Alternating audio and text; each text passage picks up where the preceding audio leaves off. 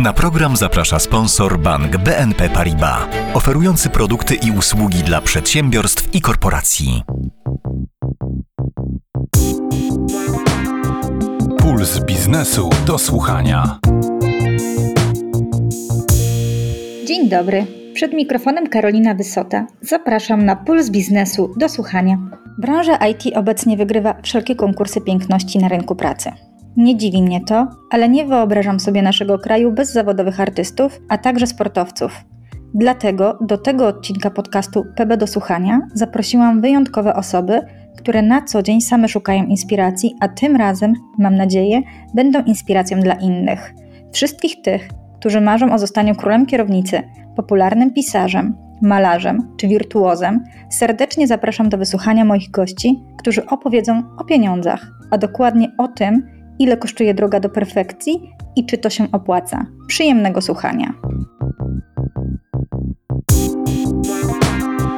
Puls biznesu do słuchania. Jednym z najzdolniejszych rajdowców młodego pokolenia w Polsce jest Mikołaj Mikomarczyk. Kariera łodzianina, rocznik 95, rozwija się błyskawicznie. W latach 2013-15 święcił triumfy na arenie kartingowej – po licznych sukcesach przesiadł się z gokarta do samochodu rajdowego i w roku 2019 jako najmłodszy zawodnik w historii zdobył rajdowe samochodowe Mistrzostwo Polski, najbardziej prestiżowe trofeum w polskim motosporcie. Od roku 2020 jeździ w zespole Orlen Team. Jak daleko sięgają jego marzenia? Ile go to kosztuje, zarówno wysiłku, jak i pieniędzy? Ile zarabia zawodowy rajdowiec? Zanim jednak poznamy odpowiedzi na te pytania, posłuchajmy, jak zaczęła się jego przygoda za kółkiem. Thank you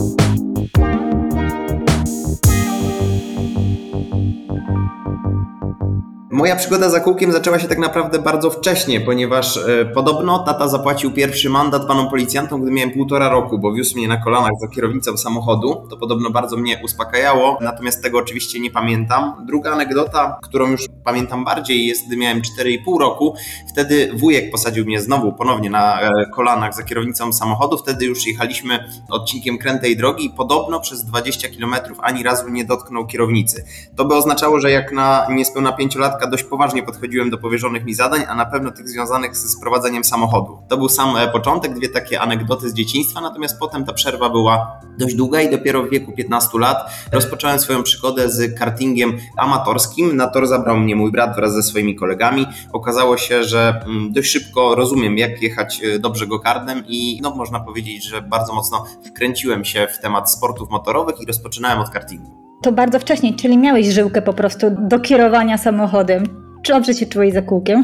Wiesz co, to jest tak, że mam wrażenie, że miałem taką zaletę, że już od najmłodszych lat e, mojego życia poszukiwałem czegoś, w czym mogę być dobry, do czego miałbym predyspozycję, ponieważ uważałem, że jeżeli będę miał do czegoś predyspozycję i na to nałożę pracę, to mam szansę być lepszy niż inni, a dzięki temu uprawiać sport zawodowo, ponieważ miałem takie pragnienia. Wcześniej próbowałem różnych innych dyscyplin, natomiast dopiero gdy wsiadłem do gokarda, intuicyjnie wiedziałem, jak szybko nim e, pojechać. E, stwierdziłem, że to jest to miejsce, w którym powinienem być, no i za kierownicą radzę sobie najlepiej najlepiej. To może opowiedz nam, jak wyglądały Twoje treningi? Jak często chodziłeś na tor kartingowy jak często trenowałeś na początku drogi? Na samym początku tak naprawdę e, były to okazjonalne przejażdżki na gokardzie. Po tym, gdy brat zabrał mnie po raz pierwszy, mechanik na tym torze powiedział, że warto, żebym pojawił się na torze ponownie za tydzień, ponieważ będą kwalifikacje do takiej amatorskiej ligi kartingowej. Tam poprosiłem tatę, żeby mnie zawiózł, bo to było z drugiej strony miasta. Pojechaliśmy tam na miejsce.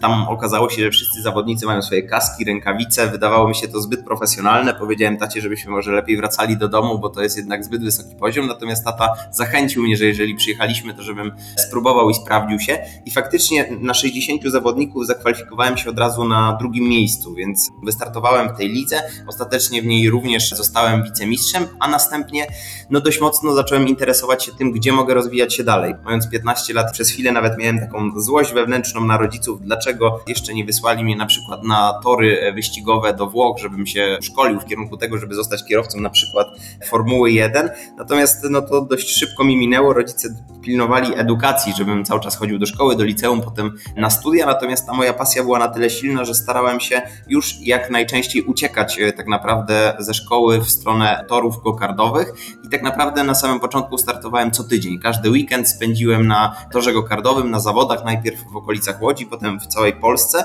Następnie, gdy zdobyłem trzykrotnie z rzędu tytuł mistrza Polski w kartingu halowym, zacząłem reprezentować Polskę na Mistrzostwach Świata. Ścigałem się w Brazylii, w Danii, we Włoszech. To był taki okres między 15 a 19 rokiem życia, także można powiedzieć, że dość szybko zdecydowałem się na to, że w tygodniu jest szkoła, całe weekendy poświęcam na motorsport, przez co też no, nie pamiętam i nie byłem na żadnej osiemnastce moich znajomych, ponieważ gdy zawsze oni w weekendy świętowali i bawili się, no to ja mm, starałem się rozwijać swoją pasję i z perspektywy czasu oceniam, że to był dobry wybór. A czy to jest drogi sport, przynajmniej na początku tej drogi zawodowej? Na samym początku myślę, że dla każdego kierowcy, który marzy o tym, żeby zostać profesjonalnym, zawodowym kierowcą rajdowym czy też wyścigowym, ten sport w dzisiejszych czasach nie jest aż tak drogi, ponieważ mamy różnego rodzaju możliwości. Po pierwsze, zacząłbym od tego, że w dzisiejszych e, czasach mamy e-sport, czyli symulatory, czyli jazdę wirtualną, gdzie również możemy ścigać się w internecie z prawdziwymi zawodnikami i do tego potrzebujemy tak naprawdę tylko komputer i podstawową kierownicę,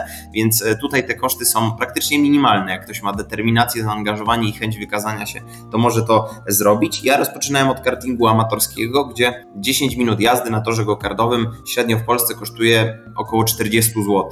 Budżet roczny, który pozwalał na ściganie się praktycznie weekend weekend, opiewał myślę, że w, w okolicach 15 tysięcy złotych, więc ten sport nadal był przystępny cenowo dla wielu, co oznaczało też, że poziom jest bardzo wysoki, ponieważ wiele osób może sobie pozwolić na starty i na takich mistrzostwach Polski zazwyczaj startowało około 130 zawodników. Dziś jesteś rajdowcem, czy te koszty są wyższe?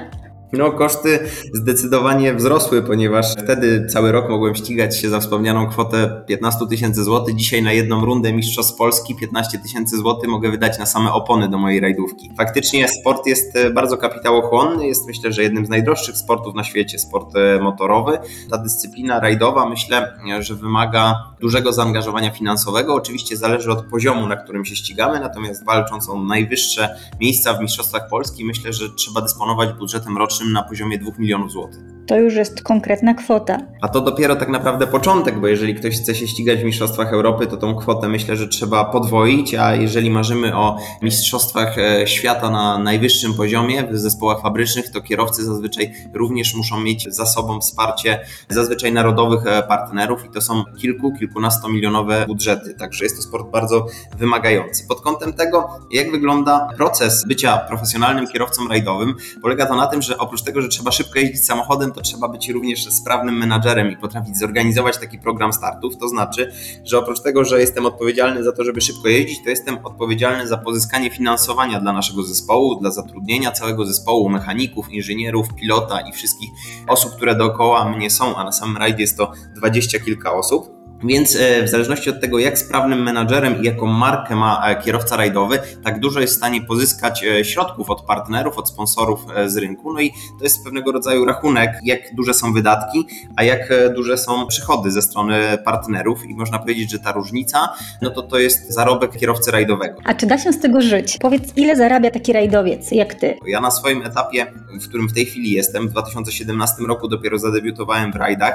W tej chwili bardzo się cieszę, że sponsorzy sponsorzy pokrywają całość moich startów, a ja bardzo mocno wierzę, że w tej chwili największą inwestycją, jaką mogę poczynić, to mój własny rozwój, dlatego wszystkie praktycznie środki przeznaczam na dalszy rozwój, na to, żebym wystartował. Mam nadzieję, że w tym roku może się to udać już w Mistrzostwach Świata. Natomiast myślę, że kwoty są na tyle duże, że jest to w pełni osiągalne, żeby żyć godnie, będąc kierowcą rajdowym. Myślę, że bardziej z perspektywy czasu, jak będę starszy, dzisiaj mam 26 lat, może więcej Ci opowiem na ten temat. A powiesz nam chociaż jaki rząd wielkości jest to? Czy to są kwoty idące w miliony? No, żebym wystartował w sezonie Mistrzostw Europy, tak jak w zeszłym roku, budżet roczny był na poziomie 4 milionów złotych. To jest kwota, którą e, dysponuję, natomiast na tym etapie mojego życia 90% aktywności, które wykonuję, jest praktycznie powiązana ze sportem. To są moje treningi, również moje życie wchodzi w budżet e, tego całego sezonu, natomiast to jest e, taki poziom tych przychodów, które pozyskuję jako kierowca rajdowy, no i tak naprawdę muszę starać się, żeby cały czas ta wartość wzrastała, żebym mógł startować w coraz to wyższej kategorii rajdów. To jak wygląda Twój taki typowy dzień pracy? Myślę, że piękne w zawodzie kierowcy rajdowego jest to, że nie ma typowego dnia pracy, ponieważ jedna perspektywa i jedna kategoria mojej aktywności to są oczywiście rajdy samochodowe. Ten sezon zazwyczaj jest mniej więcej od kwietnia do października, czasami mamy jeszcze poszczególne starty, takie jak rajd Barburka Warszawska w grudniu i wtedy jestem kierowcą rajdowym, więc muszę być na rajdzie, mam treningi zapoznania z trasą rajdu, to znaczy trenuję to, jak widzieć drogę, żeby pojechać jak najszybciej po niej. Trenuję oczywiście samochodem rajdowym, są treningi fizyczne, również przygotowanie psychomotoryczne, przygotowanie mentalne, psychologiczne jest bardzo ważne dla kierowcy rajdowego, więc e, wtedy ten trening jest taki stricte sportowy. Oczywiście są też e, treningi na symulatorach, go-kartach, treningi wydolnościowe, wytrzymałościowe, więc e, jest bardzo dużo zróżnicowanych elementów tych naszych testów i treningów rajdowych. Natomiast pomiędzy sezonami w zimowej zazwyczaj jestem bardziej menadżerem i koordynatorem naszego zespołu. Staram się dopracować plan i strategię dla nas, dla naszego zespołu i dla naszych partnerów, żebyśmy osiągnęli podczas sezonu jak najlepsze efekty dla wszystkich. Staram się zawsze również, żeby nasi partnerzy mieli taką samą misję i filozofię działania jak my jako zespół rajdowy, jak ja jako kierowca, ponieważ no, moja marka osobista jest połączona z naszymi partnerami, więc y, mam więcej takiej pracy, można powiedzieć, y, biurowej, więc każdy dzień potrafi być inny. A czy sporty motorowe są dla każdego, jak sądzisz? To oczywiście zależy, bo perspektywy są dwie. Myślę, że oczywiście dla każdego, natomiast pytanie, czy jeżeli mówimy dla każdego, to czy każdy może sobie pozwolić na sporty motorowe, te podstawowe, o których wspomniałem na początku, pewnie więcej osób, natomiast potem no, trzeba dysponować ogromnymi środkami. Jeżeli nie mamy bardzo dużej predyspozycji, talentu i nie mamy doświadczenia, no to nasz poziom sportowy nie będzie dostateczny do tego, żeby pozyskać środki z rynku na nasze starty, więc jeżeli mamy takie możliwości finansowe, to mogę powiedzieć tak dla każdego. Natomiast druga perspektywa jest taka, że myślę, że tylko i wyłącznie najbardziej wybitne jednostki są w stanie utrzymywać się, e, będąc profesjonalnymi zawodnikami. Myślę, że takich kierowców w Polsce można policzyć e, na palcach u jednej ręki, więc trzeba wykazać się naprawdę dużym talentem, żeby robić to na profesjonalnym poziomie. Jeśli się mylę, to mnie popraw, ale w przeszłości zapytałeś Kajetana Kajetanowicza, jak zostać rajdowcem i rok później stałeś obok niego na podium. Co ci poradził? Mówiąc precyzyjnie, były niecałe dwa lata, ponad rok, natomiast faktycznie było tak, że jeszcze wtedy nawet nie wiedziałem, jak zdobyć licencję kierowcy rajdowego. Ścigałem się w gokardach i w takich amatorskich próbach samochodowych i pojechałem na spotkanie z wtedy dwukrotnym mistrzem Europy Kajetanem Kajetanowiczem i zamiast poprosić go o autograf, poprosiłem go, żeby powiedział mi, jak zostać kierowcą rajdowym. Kajetan wtedy poświęcił mi blisko 40 minut i opowiadał mi przez te 40 minut, dlaczego nie warto zostać kierowcą rajdowym, jak dużo wyrzeczeń będzie przede mną, jak trudny to jest sport, jak trudna jest organizacja tego, jak wiele sytuacji potrafi być bardzo wymagających i sprawiających wrażenie, że jest to niemożliwe.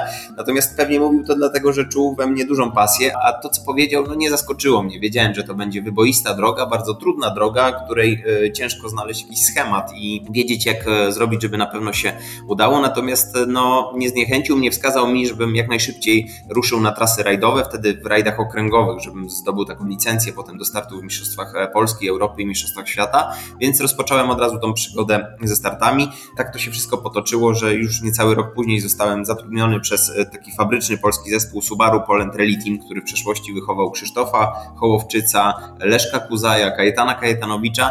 Z tym zespołem od razu zdobyłem w debiucie tytuł Mistrzów Polski w kategorii Open N. No i w grudniu był rajd Barburka Warszawska, który się kończy na słynnym kryterium asów na ulicy Karowej. No i tak się okazało, że w debiucie stanąłem na podium. Ja byłem na trzecim miejscu wraz z moim pilotem Szymonem Gospodarczykiem. Na pierwszym miejscu miejscu stał Kajetan Kajetanowicz z Jarkiem Baranem, więc spotkaliśmy się na podium niecałe dwa lata po tym, jak zapytałem e, Kajetana, jak zostać kierowcą rajdowym.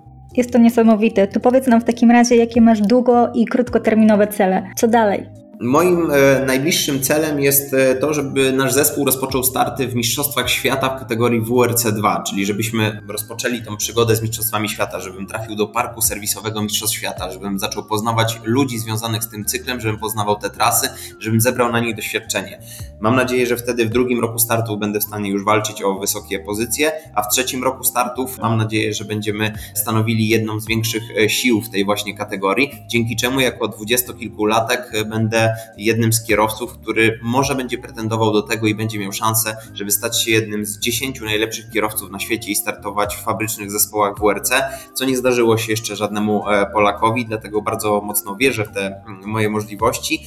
Wierzę w to, że zaangażowanie i ta droga, którą prowadzę już od wielu, wielu lat, bo tak naprawdę na gokardach zacząłem ścigać się blisko 12 lat temu, przyniesie efekt i będzie pozytywna w, w tym rozstrzygnięciu i trafimy do najwyższej kategorii Mistrzostw Świata. A czy masz plan B? Czy mam plan B? Jestem bardzo mocno zaangażowany w rajdy samochodowe w tej chwili. Mam też dużą wiarę, ponieważ w przeszłości tak naprawdę w tej drodze byłem sam, tylko ja wierzyłem w to, że może to się udać. Dzisiaj jest dookoła mnie wiele osób, które podziela moją opinię, że warto tutaj mocno próbować i zawalczyć o te marzenia. Natomiast no, równolegle jestem związany z szeregiem aktywności, które też łączą się trochę z rajdami samochodowymi, natomiast są w pewnym rodzaju czymś innym. Tutaj wspieram budowę centrów symulatorów właśnie jazdy wyścigowej i rajdowej w Łodzi.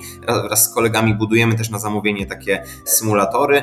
Czasami zdarza mi się prowadzić wystąpienia dla firm, które mają taki charakter inspirująco motywujący. Oprócz tego zdarza mi się prowadzić szkolenia z jazdy sportowej dla kierowców amatorów, jak i kierowców rajdowych i wyścigowych, więc jest kilka takich odnóg dodatkowych rzeczy, które wykonuję, oprócz tego, że jestem kierowcą rajdowym.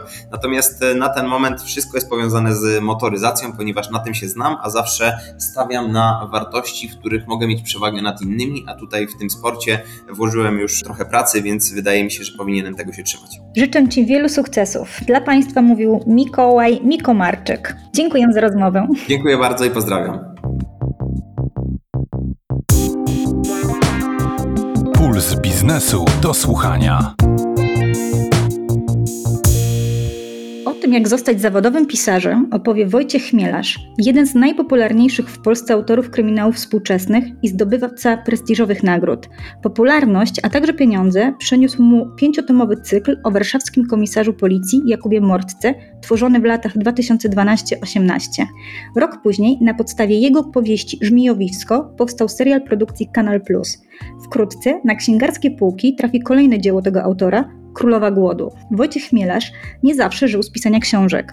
Wcześniej był dziennikarzem. Publikował m.in. w Pulsie Biznesu, Presie i Polityce. Posłuchajmy, co skierowało go na tę drogę zawodową. Przypadek czy pogoń za marzeniami?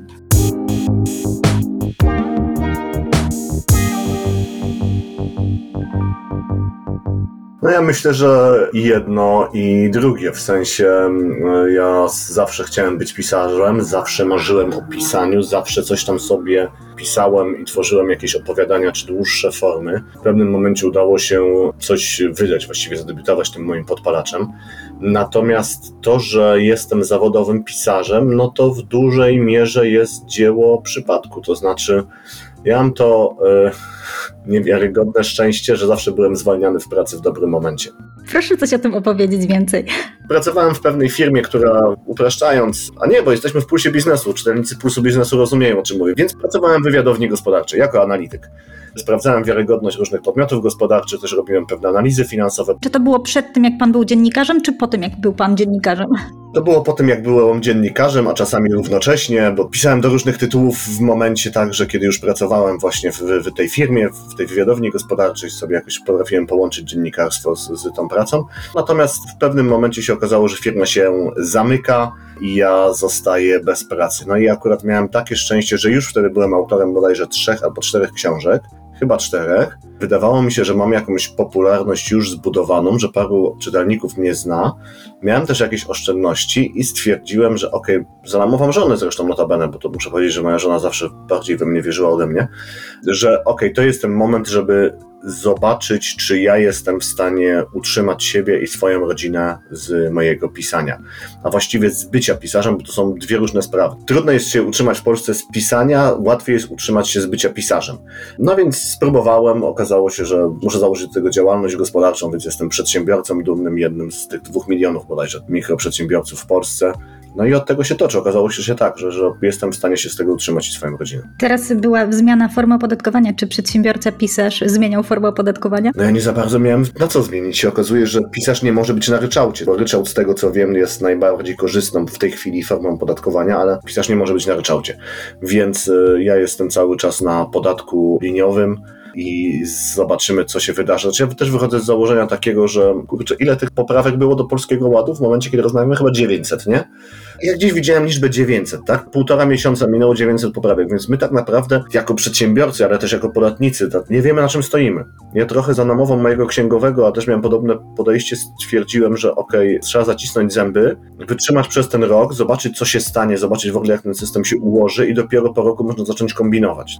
Takie jest moje stanowisko, nie wiem czy na tym nie stracę koniec końców. Czy do osiągnięcia sukcesu w zawodzie pisarza wystarczy wyłącznie lekkie pióro? Nie, przede wszystkim jest potrzebne szczęście, myślę, ale też dużo różnych rzeczy. Znaczy, my w ogóle, mam takie wrażenie, nie doceniamy roli szczęścia w naszym życiu. Ja wiem, że tego szczęścia w kilku kluczowych momentach miałem bardzo dużo. Znaczy, w paru momentach spotkałem na drodze ludzi, którzy chcieli ze mną pracować, chcieli we mnie zainwestować swój czas, swój wysiłek, ale też pieniądze. I dzięki temu jestem tutaj, gdzie jestem. Tak? Przede wszystkim mam tutaj na myśli moich obu wydawców, czyli w pierwszej mierze wydawnictwo Czarne i Monikę Schneiderman, która z jakiegoś powodu coś we mnie dostrzegła i stwierdziła, że chce tego podpalacza wydać, a także mam na myśli Hannę Grodzińską z wydawnictwa Marginesy, która w pewnym momencie stwierdziła, że ok, jest we mnie potencjał, żeby zbudować moją pozycję rynkową. Jakby jest potencjał na dużo więcej niż miałem i zaproponowała, żebym się przeniósł do Marginesów i faktycznie się przyniosłem i dobrze mi wyszło, natomiast obu tym wydawczyniom jestem bardzo wdzięczny za wspólną pracę. Więc miałem po prostu w pewnych momentach szczęście i też mam takie wrażenie, że moje książki trafiały w odpowiedni moment na rynku. Natomiast oprócz szczęścia to jest też praca, oczywiście i nad książkami, ale też nad y, marketingiem, reklamą. Tak, znaczy ogromną rolę w tym, czy dana książka odegra sukces, są tak naprawdę prace wydawnictwa nad siecią sprzedaży tak? I gdzie ta nasza książka w tej księgarni, w tych empikach, czy w świecie książki wyląduje. Czy ona wyląduje na tym stoliku, czy na tej półce tuż przed wejściem, który będzie nas walić po oczach zaraz jak będziemy wchodzić do księgarni, czy ona gdzieś wyląduje na półce i czytelnicy będą musieli jej szukać. No właśnie, od czego to zależy, że książka leży w tym, a nie w innym miejscu? Jak o to zadbać? To znaczy, ja myślę, że to nie ma wielkiej tajemnicy, że to zależy od pieniędzy. Tutaj każde wydawnictwo po prostu, tak jak w przypadku współpracy z, ze sieciami handlowymi, nie wiem, spożywczymi, przecież za miejsce na półkach się w hipermarketach płaci. Także, żeby było na w odpowiednim miejscu na linii wzroku klienta i tutaj rynek księgarski nie jest żadnym wyjątkiem. Więc na przykład to, tak. Oczywiście tam są też inne rozmowy, czy współprace, także, że czasami się idzie siecią, nie wiem, księgarskim na rękę w jednym obszarze, już na zasadzie barteru, a potem y, liczy się na wzajemność. Ale to też takie rzeczy odgrywają rolę. Ale jest też cały ten obszar reklamy, marketingu, który my wykonujemy sami, czyli ta w moim przypadku obecność na sieciach społecznościowych. Instagram, e, Facebook, e, TikTok, ale z TikTokiem poległem, bo publikowałem ze 3-4 filmiki, ale stwierdziłem, że po prostu nie rozumiem tego medium. Czy jestem w tym wieku, że ja nie rozumiem, o co w tym TikToku chodzi. Teoretycznie wiem, tak? Chodzi o to, żeby robić zabawne filmiki, podkładać muzykę i tak dalej, ale jak to działa? Znaczy, po co ktokolwiek ma to oglądać? Nie, po prostu nie, nie myśli w głowie, o co chodzi z, z TikTokiem, chociaż sobie zdaję sprawę, że to pewnie błąd z mojej strony. Ale też robię, właśnie, my nagrywamy podcast w poniedziałek, złapała mnie w, pani w połowie nagrywania mojego podcastu Zbrodnia na poniedziałek, poświęconego sprawom różnym kryminalnym. I ja to też robię po to, żeby sprzedawać książki, tak? Znaczy, w tym momencie wychodzi bodajże około 400 kryminałów samych polskich autorów. To jest więcej niż jeden kryminał dziennie. Ja non-stop muszę się zastanawiać, co ja mam zrobić, żeby się przebić, żeby w momencie, kiedy wychodzi moja książka, żeby czytelnicy o niej wiedzieli, żeby o mnie pamiętali, żeby chcieli ją kupić, tak? Więc tak naprawdę... Buduje pan swoją markę. Tak, budujemy swoją markę, tak, budujemy swój wizerunek i przez cały rok pracujemy nad tym, przynajmniej ja pracuję, ja też widzę, że wielu e, moich kolegów ma, ma podobnie, tak, chociażby Katarzyna Puzyńska, tak, ale z poważnych rzeczy, no przecież poważniejszych autorów, że tak powiem, przecież Szczepan Twardoch ze swoją działalnością social mediową i w ogóle budowaniem e, wizerunku, to jest niesamowity case, e, właśnie taki marketingowy, jak się nagle zbudować i w ogóle zmienić swoją markę i wszystkie wartości wokół tej marki, więc tutaj marketingowcy powinni historię Szczepana Twardocha bardzo sobie dokładnie przeanalizować. Więc tak, to jest budowanie marki, to jest budowanie tej relacji z czytelnikiem, czy też klientem, tak, bo czytelnik dla mnie też jest mój klient. I przez cały rok ja buduję tą relację po to, żeby móc raz czy dwa razy do roku powiedzieć, drogi czytelniku, słuchaj, ja teraz wydaję swoją książkę i byłoby mi bardzo miło, żebyś ją kupił. Tylko żeby on mnie słyszał, żeby on w ogóle mnie usłyszał, no to ja muszę przez cały rok dbać o to, żeby on czegoś się ode mnie dowiadywał. Wspomniał Pan o kryminałach, że 400 tytułów rocznie wychodzi. Czy w Polsce opłaca się pisać tylko kryminały? W Polsce się opłaca pisać różne rzeczy. Przede wszystkim teraz e, najpopularniejsze są przecież powieści erotyczne, z tego co wiem. I to wszystko, co się pojawiło na bazie, czy z powodu popularności książek Pauliny Świst i Blanki Lipińskiej. Więc nagle się okazało, że mamy w Polsce cały podgatunek erotyka mafijnego. Coś, czego nie rozumiem. Ale też powieści obyczajowe świetnie się sprzedają. Poradniki bardzo dobrze się sprzedają. Przecież chyba największym hitem zeszłego roku była Czuła przewodniczka. Ta książka się sprzedała w jakiejś niewiarygodnej ilości egzemplarzy i tutaj autorka przepraszam, nie będę jej wymieniał jej nazwiska, bo się boję, że źle je wypowiem. Myślę, że ona bardzo dużo na tej książce zarobiła. Ale też fantastyka, też się da dobrze zarobić na literaturze poważnej, tak czego właśnie jest przykładem, nie wiem, Szczepan Twardoch, czy myślę Jakub Żulczyk. Natomiast no to jest ciężka praca, to jest y, budowanie swojej pozycji krok po kroku i trzeba mieć bardzo dużo cierpliwości i raz jeszcze podkreślę, trzeba mieć też szczęście. Mówił Pan o tym, że poświęca Pan sporo czasu na promowanie, na budowanie swojej marki. To może proszę opowiedzieć, jak wygląda taki dzień pracy pisarza. Ile czasu Pan poświęca na pisanie, ile na promowanie siebie, a ile na research, zbieranie materiałów do książki? Takiego typowego dnia pisarza to nie mam, tak, bo to zależy od tego, na którym etapie jestem pracy. Kiedy piszę książkę, no to głównie ją piszę i wtedy siedzę i przez te kilka godzin przy biurku i stukam w te klawisze, tak, bo to jest moja podstawowa działalność. Natomiast faktycznie poświęcam, są takie dni przed rozpoczęciem pracy nad książką, kiedy się skupiam na tym researchu i zastanawiam się, czego ja potrzebuję do tego, żeby napisać książkę, żeby ta książka była wiarygodna dla czytelnika, żeby mu się ją fajnie czytało i szukam sobie ludzi, którzy mogą mi coś ciekawego opowiedzieć na te tematy, które będę w książce poruszał. Natomiast w miarę typowy, no to, to jest wstawanie rano, to jest oczywiście zajmowanie się rzeczami domowymi, a potem siadanie do komputera. No i pierwsza rzecz to jest oczywiście media społecznościowe, tak, żeby coś tam z rana wrzucić, przypomnieć się czytelnikom. Może nie robię tego tak dobrze, jak powinienem, nie, nie, nie planuję postów z takim wyprzedzeniem, jak powinienem, ale staram się mieć ten jeden dzień, dwa dni do przodu wymyślone, co ja będę danego dnia pisał, z czym się będę zwracał czytelników. To jest też szukanie, czy jestem w stanie zrobić jakieś fajne zdjęcie na Instagrama i się też tym zdjęciem Idzie Pan na żywioł. Trochę tak, ale to jest mój błąd. Tak jak wiele osób na działalności gospodarczej, tak, no, z jednoosobowej, no to ja wszystko robię sam i niestety, no może to jest mój błąd z zarządzaniem czasu, tak, że, że nie jestem w stanie tego wszystkiego tak zaplanować. Ale to jest też e, czasami, jak dzisiaj, udzielanie wywiadów. Bardzo ważna rzecz, obecność w mediach i rozmawianie z dziennikarzami, pokazywanie się czytelnikom z różnych stron, czy to w podcastach, czy wywiadach prasowych, czy w telewizji, jakieś zaproszenie, tak, więc tutaj się jeździ. To są też spotkania autorskie. Ja staram się mieć około trzech spotkań autorskich miesięcznie, one oczywiście są płatne, dlatego mówiłem tam na początku, że łatwiej jest żyć z bycia pisarzem niż z pisania, tak? Bo przez bycie pisarzem rozumiem to, że się zarabia jeszcze na, różnych zleceniach, które się dostaje dzięki temu, że jest się pisarzem, tak? Więc jak jest się pisarzem, to jest się zapraszany na spotkania autorskie, które są płatne. Natomiast to jest też ten element budowania marki, budowania relacji z czytelnikiem, bo ten jednak żywy kontakt z tymi osobami, które moje książki czytają, jest bezcenny i dzięki temu też naprawdę można na tym rynku dużo, dużo ugrać. Aha, no to są też oczywiście rozmowy z moim księgowym, to który regularnie do mnie dzwoni i mi tłumaczy, że źle wystawiłem fakturę i muszę je teraz poprawiać. A jakie jeszcze poboczne źródła zarobkowania oprócz tego pisania i oprócz tych spotkań autorskich ma zawodowy pisarz? To są różne rzeczy. W pewnym momencie się pojawiają pytania, czy mógłby pan, pani napisać jakieś słowa polecenia na okładce książki innego autora. I ja akurat, jak mi się książka faktycznie podoba, uznaję, że jest fajna, że jest dobrze napisana i mogę ją z czystym sumieniem polecać, to polecam, ale oczywiście to też jest płatne. Ale też zdarzają się takie bardzo intratne zlecenia, bardzo ciekawe. Ja na przykład kiedyś zostałem poproszony przez firmę rekrutacyjną, a właściwie dwa razy zostałem przez tą firmę poproszony o przygotowanie opowiadania do rekrutacji. To była duża korporacja, która przygotowywała rekrutację wśród młodych ludzi. To była cała impreza z tym związana, no i elementem tej imprezy miało być moje opowiadanie. I to było bardzo dobrze płatne i bardzo przyjemne zlecenie. Są jakieś felietony, które się pisze w różnych miejscach, tak ja w tym momencie jestem stałym felietonistą Klaudii, co mnie bardzo cieszy, ponieważ kto czyta w Polsce książki? Przede wszystkim kobiety, a czytelniczkami Klaudii są, no właśnie, czytelniczki, tak, więc to jest ten moment, kiedy ja sobie zdałem sprawę, ok, to są osoby, z którymi powinienem nawiązać jakąś relację, którym się powinienem przedstawić, którym się powinienem pokazać i liczyć na to, że one potem kupią moją książkę. No pewnie jakbym się skupił, bym coś jeszcze wymyślił, natomiast to te najważniejsze rzeczy, które się robi. Czasami mam wrażenie, że w ogóle miałem więcej czasu na pisanie książek, kiedy pracowałem na etacie, bo wtedy był tylko etat i pisanie książek, a teraz jest wszystko dookoła. No ale teraz zawodowo zajmuje się pan tym, więc musi pan poświęcić dużo więcej czasu na całą otoczkę. No właśnie, gdybym miał porównać pan proporcje, to więcej czasu poświęca pan na te dodatkowe zajęcia, czy jednak na pisanie? Wydaje mi się, że to jest mniej więcej pół na pół. Wydaje mi się, że to jest mniej więcej pół na pół, czyli jeżdżenie do różnych miejsc, spotkanie się z czytelnikami, tworzenie treści na social media, pisanie felietonów i tak dalej, tworzenie tych podcastów, to jest mniej więcej połowa mojego czasu pracy. A czy pisania książek można się nauczyć? No zdecydowanie tak. A jak to ćwiczyć? Na dwa sposoby. Przede wszystkim trzeba bardzo dużo czytać i to czytać w taki sposób świadomy. Znaczy, jak chcemy pisać, to czytamy książkę czy opowiadanie i zastanawiamy się potem, co nam się w tym opowiadaniu, książce podobało, co nie i co ja z tego mogę wyciągnąć dla siebie, co ja mogę podpatrzeć u kolegi, koleżanki po fachu.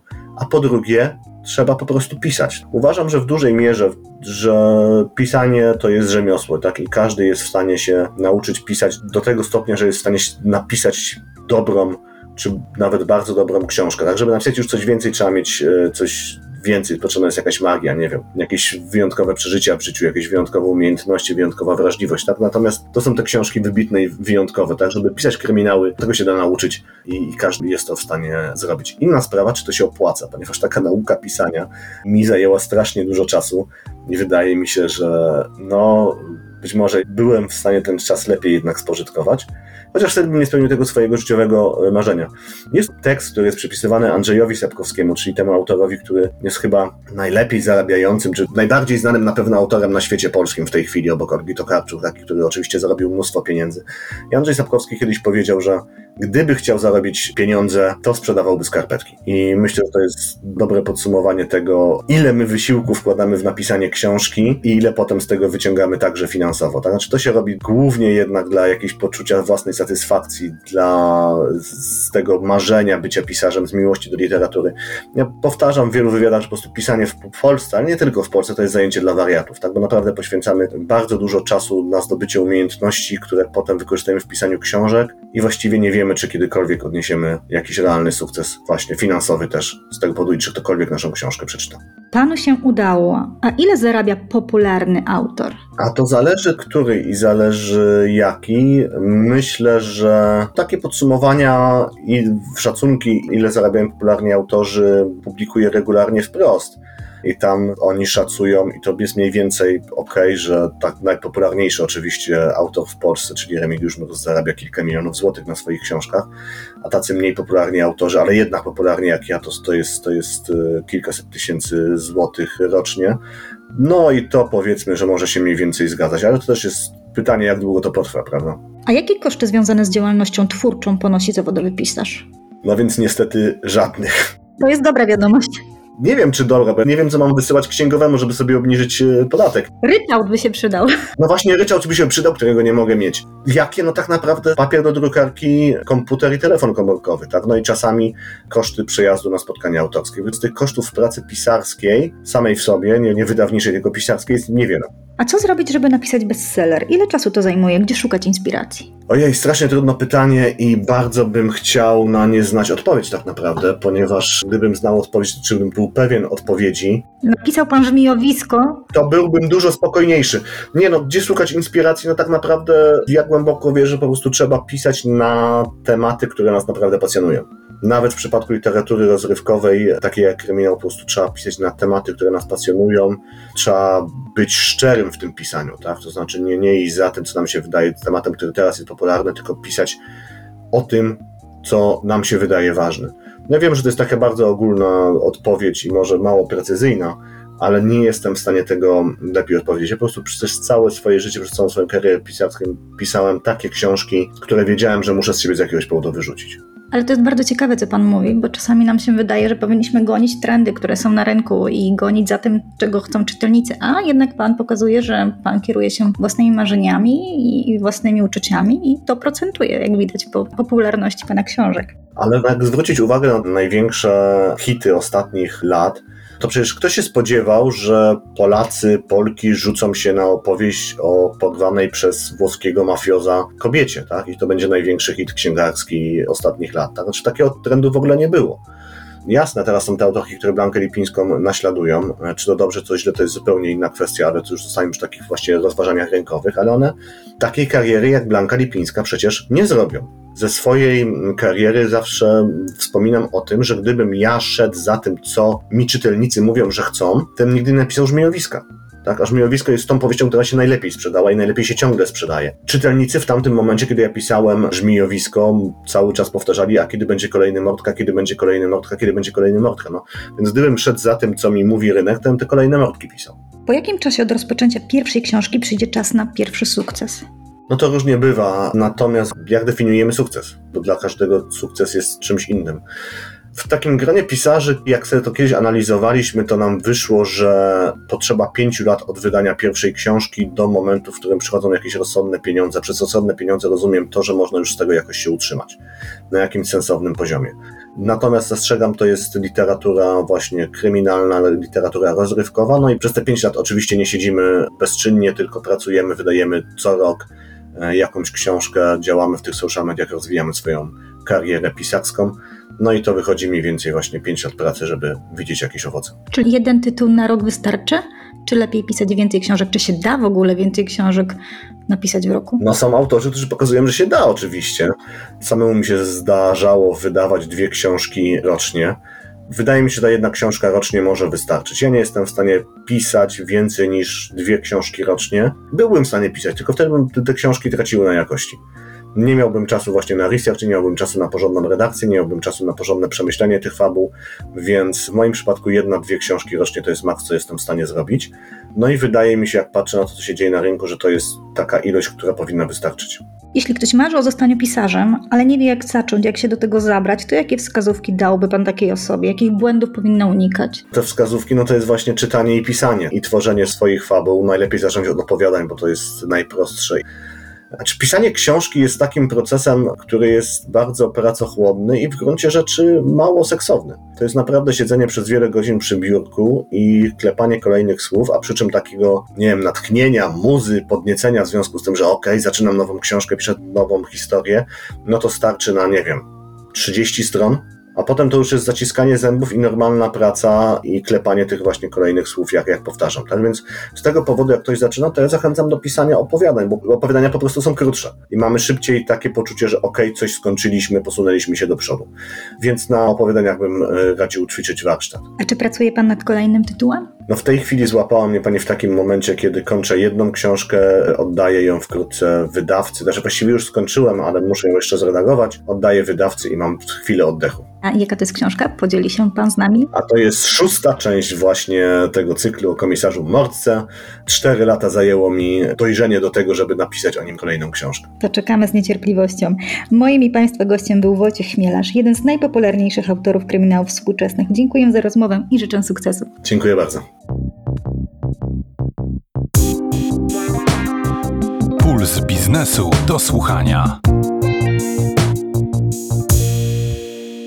Czy malarstwo to ciężki kawałek chleba? O tym opowie Krzysztof Syruć, tworzący pod pseudonimem Proembrion. Tworzy wspaniałe, wielkopowierzchniowe murale w przestrzeni miejskiej, obrazy na płótnie oraz sztukę cyfrową. Z nowymi technologiami eksperymentował zanim to stało się modne. Sztukę algorytmiczną zaczął wystawiać w galeriach już kilka lat temu.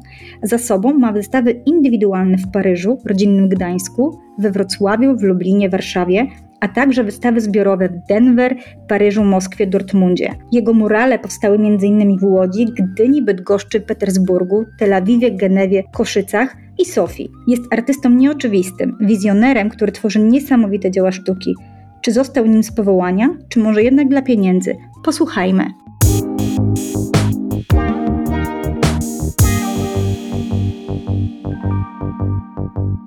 Na pewno było to bliżej tego powołania, gdyż e, malowałem i rysowałem od dziecka i po prostu przez to, że mi to towarzyszy tak bardzo mocno, no to w jakiś nie, po prostu nierozerwalny sposób jestem z tym związany i naturalnie stało się to moją pracą, moim zawodem. A czy ktoś u Pana w rodzinie również jest związany z rynkiem sztuki, czy jest Pan takim rodzynkiem?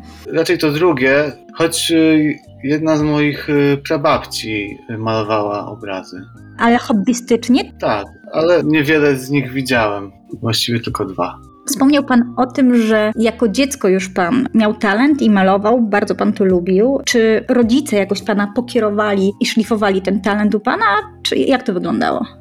Z jednej strony tak, a z drugiej strony nie, bo moja przygoda jest też bardzo powiązana z graffiti, którego moi rodzice nie popierali, a w sposób taki, nazwijmy to, nieformalny, doskonaliłem swoje umiejętności jakby trochę w ukryciu przed nimi, ale mogę powiedzieć, że bardzo mnie wspierali w moich dążeniach do dostania się na architekturę, gdzie trzeba było bardzo, bardzo długo szkolić się w rysunku z natury i naprawdę było potrzeba dużo, dużo pracy. No właśnie podkreślmy to w tej rozmowie, bo z e, wykształcenia jest Pan architektem, a czy jest Pan zawodowo czynnym architektem, czy jednak poświęca się Pan w zupełności tylko i wyłącznie malarstwu? Dosyć często znajomi mi nawet zadają to pytanie. Ja często kieruję się taką swoją myślą, że w przyszłości chcę mu budować to, co dzisiaj maluję.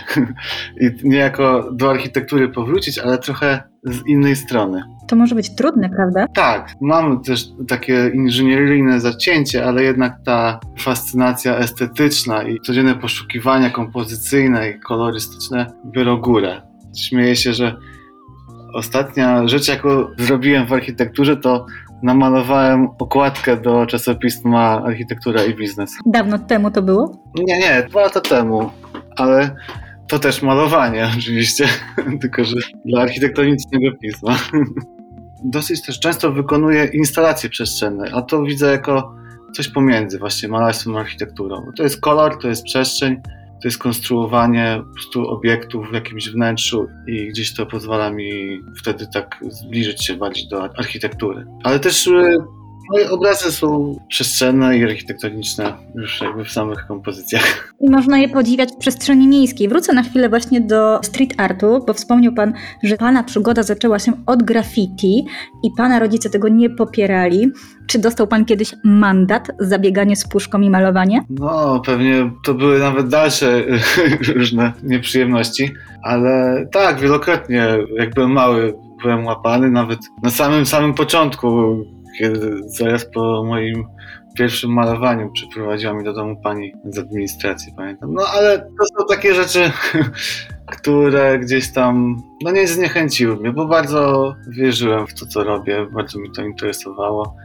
Ale też chcę powiedzieć, że nie mam na swoim koncie jakichś takich bardzo nielegalnych działań. Raczej mnie interesowało takie bardziej techniczne i artystyczne malowanie. Głównie właściwie legalnych miejsc, ale wiadomo, że jest to taka niekonwencjonalna, zwłaszcza wtedy, działalność. Tworzy Pan piękne rzeczy, więc opłaciło się. No właśnie, skoro jesteśmy przy opłaceniu się, czy dzisiaj da się z tego utrzymać? Proszę nam opowiedzieć o tym, ile zarabia artysta już tak doświadczony jak Pan. Na pewno poważnie do tego podchodząc, da się z tego żyć i właśnie uczynić to swoim zawodem. Jest to możliwe na pewnym poziomie, nie tyle może artystycznym, co takim poziomie ogólnym rozwoju tej działalności, bo to jest też i rozpoznawalność, i pewna aktywność, systematyczność gdzieś tam oczywiście mam wiele deficytów w tych zagadnieniach, ale przynajmniej tą estetyczną stronę staram się bardzo pilnować. I to jest naprawdę różne i trudno to przewidzieć, bo są różne sposoby,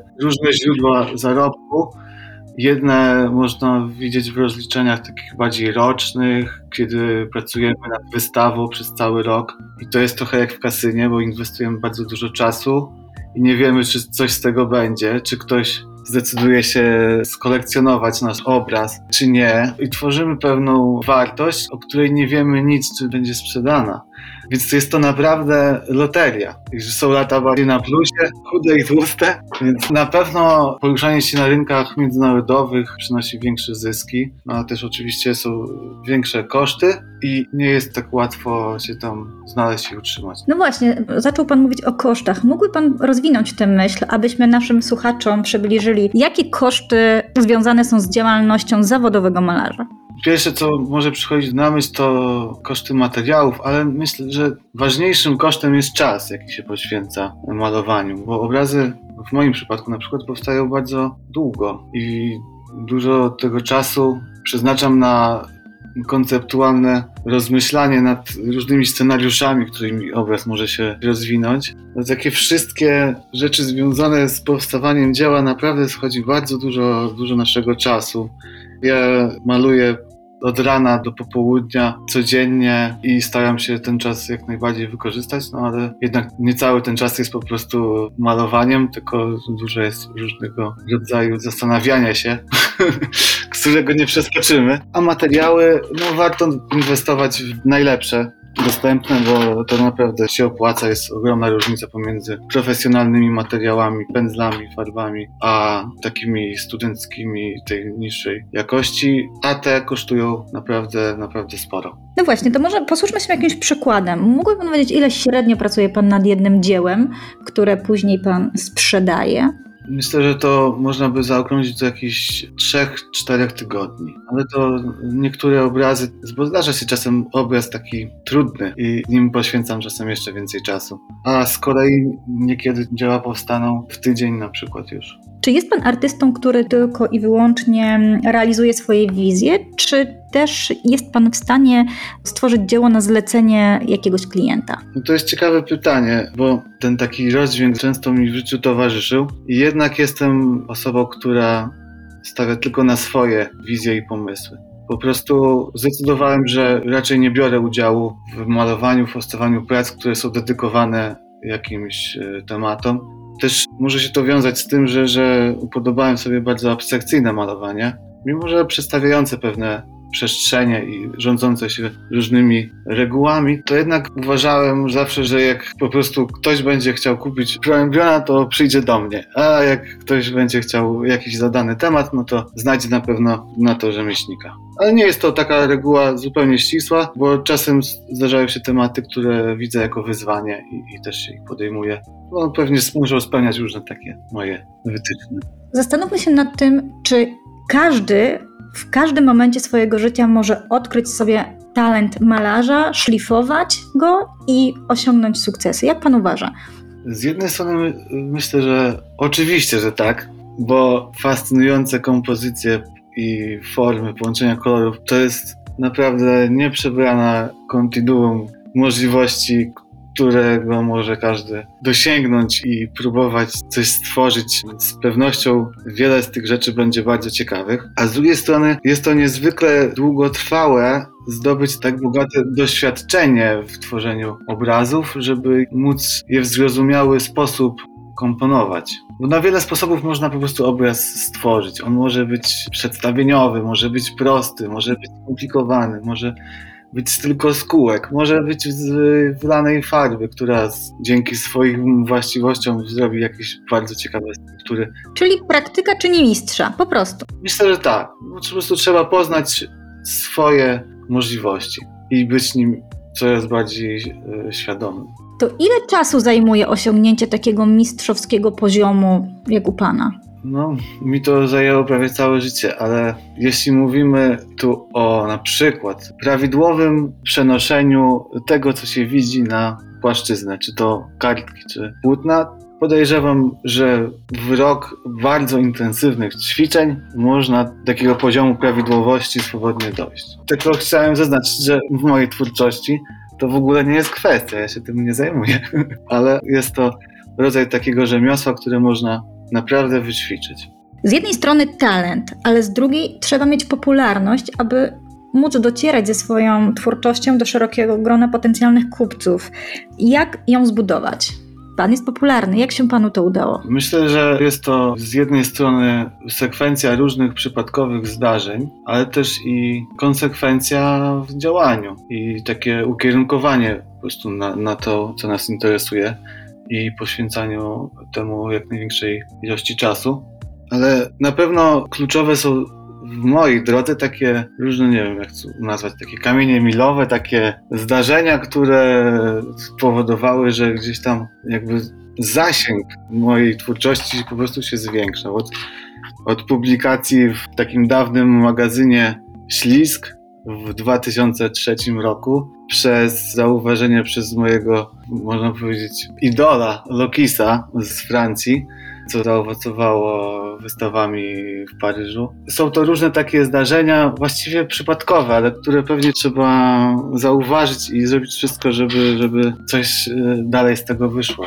Na koniec chciałabym, aby Pan naszym słuchaczom powiedział coś o inwestycji, coś o kosztach, jakie trzeba zainwestować w młodego człowieka, który ma talent malarski. Chciałabym, abyśmy dali jakiś taki sygnał ludziom, którzy myślą o tym, aby zacząć malować obrazy, rodzicom, którzy mają dzieci, które mają talent malarski. Jakie to są koszty? Czy koszty związane z szlifowaniem tego talentu są wysokie, czy one są raczej przystępne dla potencjalnego Kowalskiego?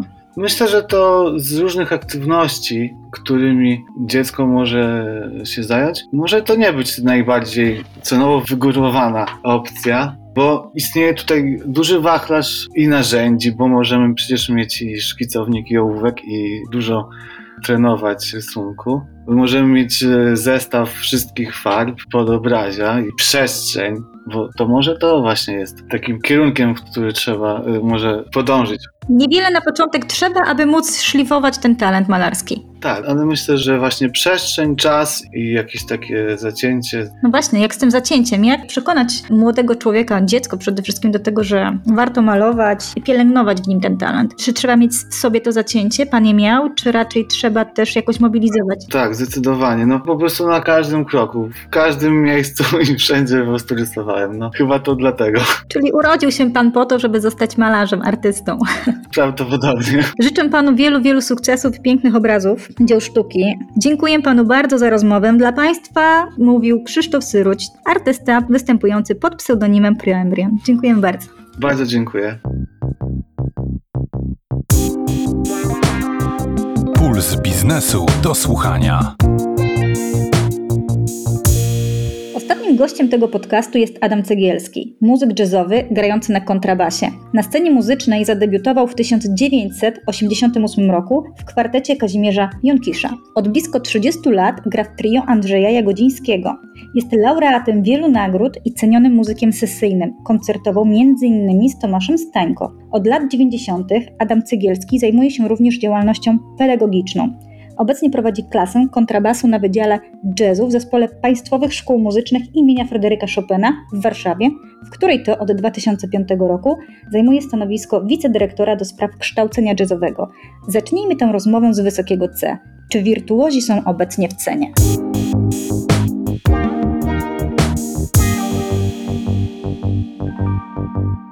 Wirtuozi oczywiście, że są w cenie, zawsze byli w cenie.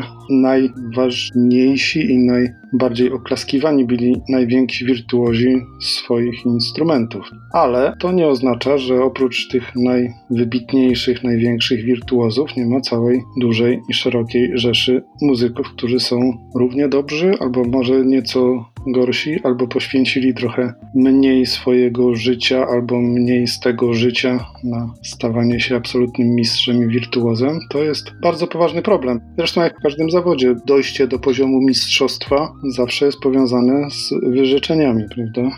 A kiedy zacząć najlepiej, aby osiągnąć ten poziom mistrzowski i z czym to się właśnie wiąże? Edukacja artystyczna w Polsce jest podzielona na tak zwane stopnie, powiedzmy, wtajemniczenia. Szkoła muzyczna pierwszego stopnia to do niedawna było od pierwszej do szóstej klasy, teraz jesteśmy na etapie zmian, bo mamy podstawówki ośmioklasowe. W każdym razie kiedyś to było 6 plus 6 i potem studia, czyli pierwsze 6 lat pierwszy stopień, drugie 6 lat drugi stopień i studia. Często jest tak, że dzieciaczki przyprowadzane do tego pierwszego stopnia niekoniecznie są przekonane, na czym by chciały grać. Zdarzają się oczywiście takie przypadki. Najczęściej jest to gdzieś tam jednak wybór rodziców.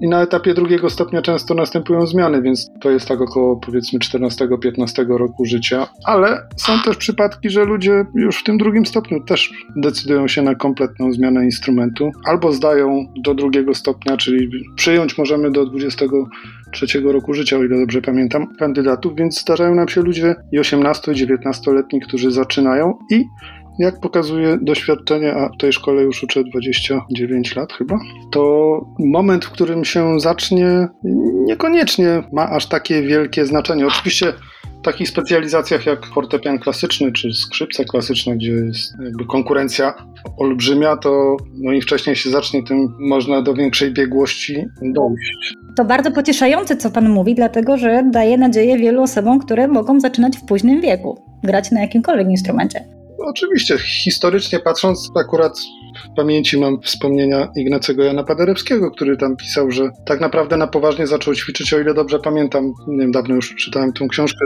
około 24 roku życia, a wcześniej to ćwiczył, bo ćwiczył, ale na poważnie się zajął pianistyką późno bardzo, a jak wiemy karierę zrobił olbrzymią, światową.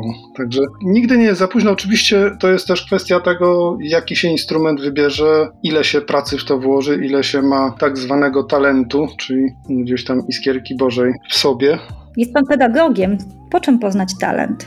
Powiem szczerze, że jest to bardzo trudne, bo pewne predyspozycje na egzaminach wstępnych widać z tego, jak ktoś przychodzi, jak gra, czy jak odpowiada na pytania, jak słucha muzyki, co o tej muzyce mówi. Natomiast doświadczenie też jest takie, że czasami ktoś jest u nas w szkole 3-4 lata i dopiero na tym czwartym roku coś się tam otwiera i zaczyna iść bardzo do przodu, a przez pierwsze 3 lata można by powiedzieć, że nic takiego ucznia nie będzie, więc nieprzewidywalne to jest, powiem szczerze. Oczywiście no, doświadczenie uczy i pewne predyspozycje można zaobserwować, ale spotkałem już takie przypadki, że ktoś właśnie po tych trzech latach już w zasadzie się myślało, że ach, już raczej nic nie osiągnie, a tu raptem w jak najlepszą stronę rozwój takiego młodego człowieka szedł. A gdy ktoś nie ma talentu, ale rodzice bardzo chcą, aby pociecha grała opanowała jakiś instrument i posyłają ją na lekcje gry, a później do szkoły muzycznej, to co z tym zrobić? Co pan radzi w takiej sytuacji? Powiem szczerze, że akurat tutaj takiego doświadczenia dużego nie mam, bo Wydział Jazzu, czy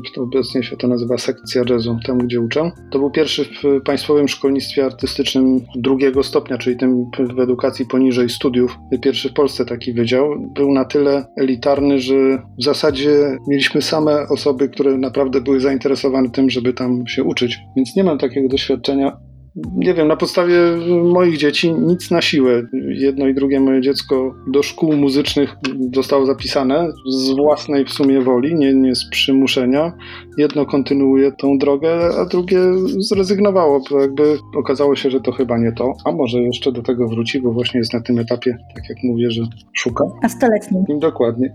Obecnie mam takiego ucznia, który już jest zawodowo czynnym właśnie informatykiem, o którym tu pani mówiła wcześniej, ale zawsze marzył o tym, żeby grać i po paru latach jak zgromadził takie środki, żeby sobie przeżyć, to teraz się właśnie uczy i spełnia swoje marzenia. I bardzo dobrze mu to idzie, co więcej. Także chyba nigdy nie jest za późno na to. A w sytuacji, kiedy nie wiem, to rodzice wymyślą, no chyba nie należy tego robić na siłę. Jeśli dziecko nie chce, to nie ma sensu zmuszać go do gry na instrumencie. Być może kiedyś samo dojrzeje do tego, że zacznie grać. I wydaje mi się, trzeba zapawać miłością, żeby to było prawdziwe i żeby to było głębokie podejście. Zresztą, tak jak już mówiłem, jak w każdym zawodzie, jeżeli ktoś nie będzie lubił robić operacji, to nie będzie dobrym chirurgiem chirurgiem, prawda? Więc to trzeba gdzieś tam być zainteresowanym. To, to neurodydaktyka o tym mówi, że mózg się świetnie uczy tego, czym jest zainteresowany, więc jak ktoś kocha tą muzykę, to naprawdę się fajnie rozwija. A proszę nam powiedzieć coś o sobie. Jak y, było w Pana przypadku? Pan zaczął grać, jak był dzieckiem? Oczywiście y, ja to znam z opowieści, tak?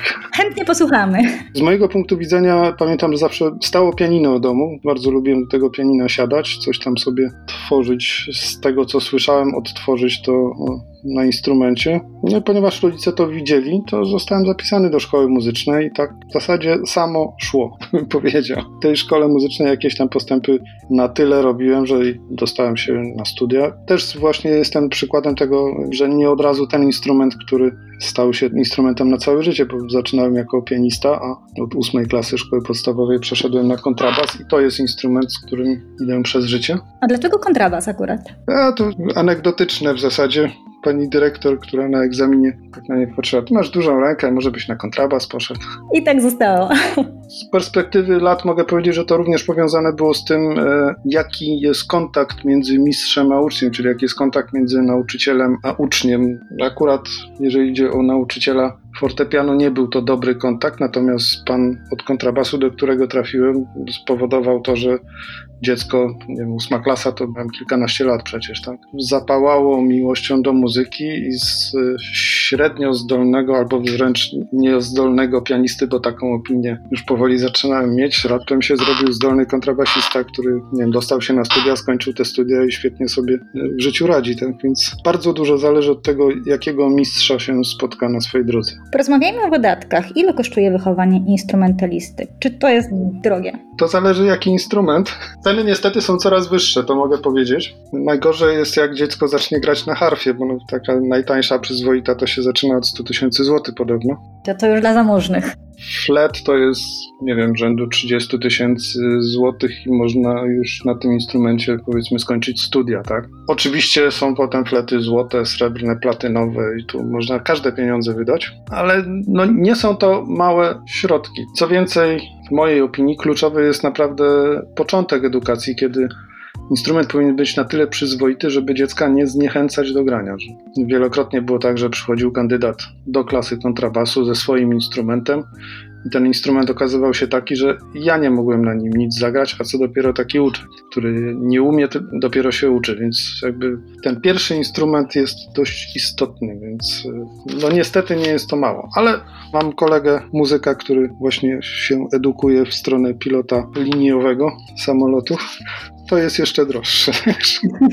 Instrument to jedno, a lekcje y, gry y, na jakimś instrumencie, czy to też jest spory wydatek? Szczęśliwie, jeżeli idzie o edukację muzyczną, mamy w Polsce Państwowe Szkolnictwo Muzyczne. To jest pewien, można powiedzieć, ewenement w Europie, bo w krajach na zachód od nas raczej tak nie jest. Natomiast u nas jest Państwowe Szkolnictwo Muzyczne, gdzie jakby całą edukację młody człowiek dostaje gratis od państwa, o ile przejdzie przez egzaminy wstępne i o ile będzie robił postępy. Także jeżeli ktoś idzie takim normalną ścieżką edukacyjną w swoim wieku, że tak powiem, bo szkolnictwo muzyczne jest do 23 roku życia możliwe, to są duże szanse, że jakby za to, że się człowiek uczy, się nie płaci.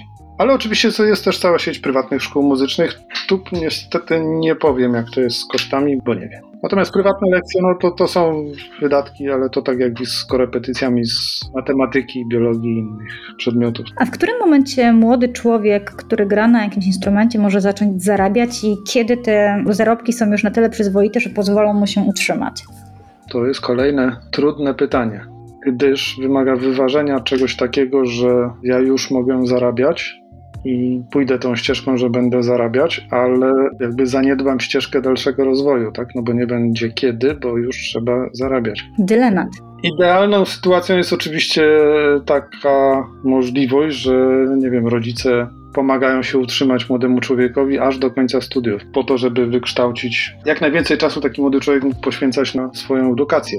Niemniej druga strona medalu też jest taka, że y, jeżeli się nie zacznie grać z ludźmi, ale to się dzieje najczęściej już na studiach, nie, nie na etapie szkoły muzycznej drugiego stopnia, no to jak się nie zacznie grać z ludźmi, to się skończy studia, nie będzie z kim grać, tak? Więc gdzieś tam trzeba to sobie wyrównoważać. Natomiast dochody w branży muzycznej to jest bardzo szeroki temat i bardzo, jakby to powiedzieć, mało zachęcający, bym powiedział, jednakowoż. Dyplomatycznie. O ile jest tak, że się powiedzie i ktoś wskoczy na ścieżkę kariery takiej, która jest obecna w mediach, uznana jakimiś konkursami, to jest przyzwoicie, da się z tego przeżyć. Nie jest to oczywiście tak jak wspomniany już dzisiaj informatyk, ale jest to w miarę akceptowalne. No ale to podejrzewam, że też jak w każdym zawodzie są zawody, gdzie jak się uda, to jest bardzo dobrze, jak się nie uda, pójść dobrą drogą, no to jest jako taką, tak? Więc w branży artystycznej jest podobnie. Z mojego punktu widzenia też jest tak, że powiem szczerze, że stawki koncertowe od wielu lat nie rosną tak, jak nam inflacja rośnie i tak jak minimalne wynagrodzenie o ileś tam procent co roku rośnie, więc jakby te proporcje gdzieś są zachwiane. Aczkolwiek nie powinienem w sumie narzekać, bo akurat gram w takim zespole, czyli w trio Andrzeja Godzińskiego, z którym no, te problemy na szczęście nas nie dotyczą. Na koniec proszę nam powiedzieć, jak wygląda dzień pracy wirtuoza, muzyka. Jak pan pracuje na co dzień? Ćwiczy pan nadal? Trenuje? Tak, trzeba ćwiczyć. To jest tak, że oczywiście zasób umiejętności zdobytych przez lata edukacji, przez lata pracy zawodowej pozwala już kilka dni nie ćwiczyć i ta forma specjalnie nie spada, ale po takim jakimś wyjeździe wakacyjnym typu dwa tygodnie zdecydowanie czuć, że należy wrócić do instrumentu i utrzymywać formę. A nie tylko utrzymywać formę należy, no bo y, jakby to powiedzieć, jeżeli się muzykę traktuje poważnie i jest to coś, co się lubi robić, to cały czas człowiek szuka tego jeszcze następnego kroku i jeszcze następnej możliwości rozwoju. A ile godzin dziennie poświęca pan na treningi? Różnie, bo oczywiście życie nie jest czarno-białe, jest w wielu kolorach, więc czasem się udaje poświęcić parę godzin, czasem się udaje pół. W okresie studenckim to było rzędu 3-4 godziny dziennie ćwiczenia, codziennie. Zresztą etap studiów jest takim momentem, kiedy najwięcej czasu się poświęca na ćwiczenie i najwięcej można zrobić, bo jeszcze się nie ma innych obciążeń i innych problemów na głowie, tak? Obowiązków, zobowiązań. Ma pan jeszcze jakieś marzenia, które chciałby osiągnąć jako muzyk? Marzenia Jakieś cele? Może tak? życie tak zrządziło, że jakby powiedzmy, że samo przyszło, czyli jakby to, jak grałem, zostało gdzieś zaakceptowane przez środowisko i jakby docenione tym, że telefon dzwonił. Miałem w swoim życiu okazję współpracować z Tomkiem Stańko, ze Zbyszkiem Namysłowskim, Wojtkiem Karolakiem, z Taszynem Wróblewskim. To jak zaczynałem swoje pierwsze kroki, to to były nazwiska absolutnie gdzieś tam z panteonu. Nigdy nie myślałem, że mi przyjdzie z nimi zagrać, a się okazało, że, że z wszystkimi nimi zagrałem nieraz. A od prawie 30 lat gram w trio Andrzeja Godzińskiego i to jest coś, co bardzo odpowiada mojemu gustowi muzycznemu i, i mojemu odczuwaniu muzyki, to jak tam gramy we trzech. Jest pan artystą spełnionym. Tak można by rzec. Bardzo panu dziękuję za rozmowę. Dla państwa mówił Adam Cegielski. Dziękuję bardzo. Dziękuję. Puls biznesu do słuchania. W zawodzie artystycznym czy sportowym, jak w każdym innym, znajdzie się miejsce nie tylko dla perfekcjonistów, ale także dla osób po prostu dobrych w swoim fachu. O sukcesie, jak sami Państwo słyszeliście, nie zawsze decyduje talent, ale także upór oraz łód szczęścia, czego Wam, drodzy słuchacze, życzę w nadmiarze. Za tydzień o pandemicznych zmianach na rynku motoryzacyjnym opowie Marcin Bołtryk. Już dziś serdecznie zapraszam do wysłuchania mojego redakcyjnego kolegi i jego gości. Z mojej strony na dziś to już wszystko. Dziękuję za spędzony z nami czas. To był Puls Biznesu do słuchania. Puls biznesu do słuchania. Na program zapraszał sponsor bank BNP Paribas, oferujący produkty i usługi dla przedsiębiorstw i korporacji.